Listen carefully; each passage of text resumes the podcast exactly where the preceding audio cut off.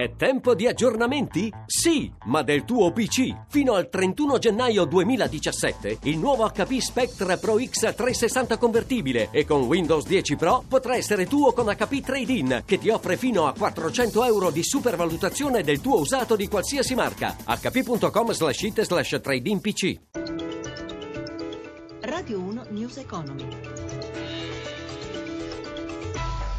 Ben trovati all'ascolto da Amalia Carosi. Anche oggi è Piazza Affari in cima alla classifica delle performance delle borse europee. Ieri la peggiore, oggi la migliore. A trainare sono i titoli del comparto bancario. Sugli indici ci aggiorna da Milano Maria Giovanna Lorena.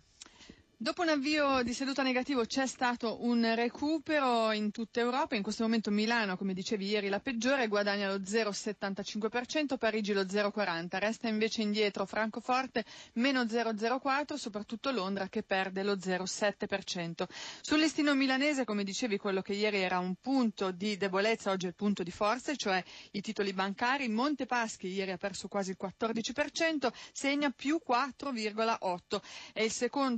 Dell'operazione, eh, la conversione di bond in azioni, che se andrà a buon fine contribuirà al salvataggio della banca secondo il piano avviato dai vertici dell'istituto. Tra gli altri bancari Ubi più 3%, Mediobanca, Intesa San Paolo, Unicredit guadagnano tutti più del 2%.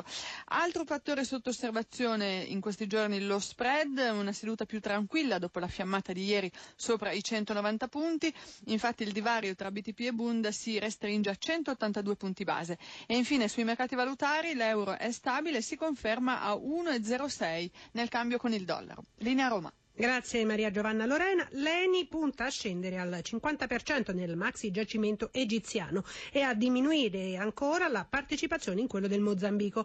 Lo ha annunciato l'amministratore delegato dell'ENI che ha parlato di qualche mese di tempo. Antonello Marzio.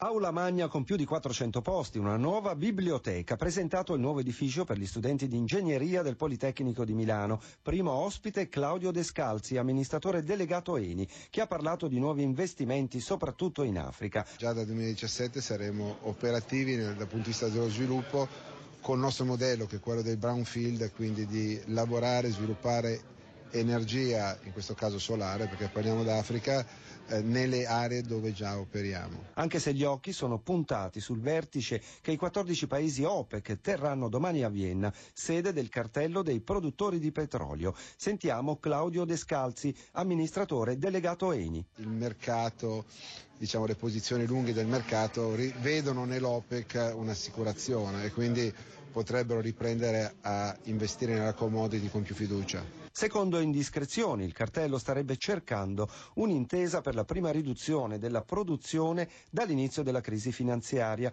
ma il prezzo dei carburanti per i consumatori rimane sempre alto. Ancora Claudio Descalzi. Sono accise, sono tasse e quindi eh, un, un, euro, un euro e qualcosa sono tasse e quindi è una parte assolutamente incomprimibile qualsiasi sia il prezzo.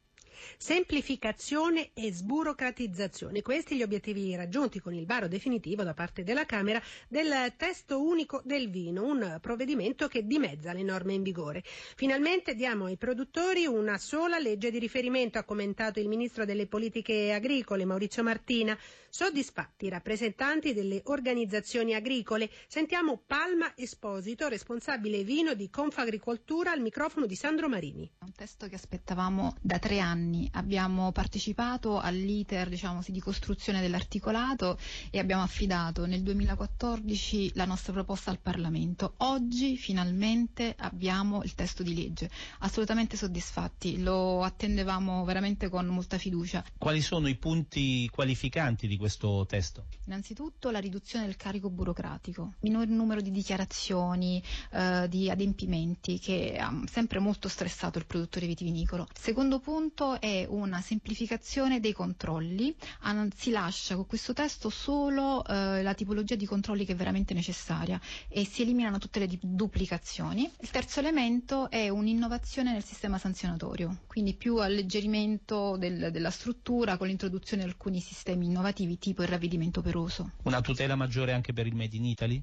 Sì, perché appunto tutta quella fascia di produzione che non è DOC, che non è DOCG, quindi garantita da un contrassegno di Stato, avrà comunque una tutela da questo sistema alternativo di tracciabilità con un codice alfanumerico, comunque garantirà molto la produzione. News Economy torna oggi pomeriggio alle 17.32. Ringrazio Stefano Siani per il supporto tecnico da Amalia Carosi. Buon proseguimento d'ascolto sempre su RAI Radio 1. Radio 1 News Economy.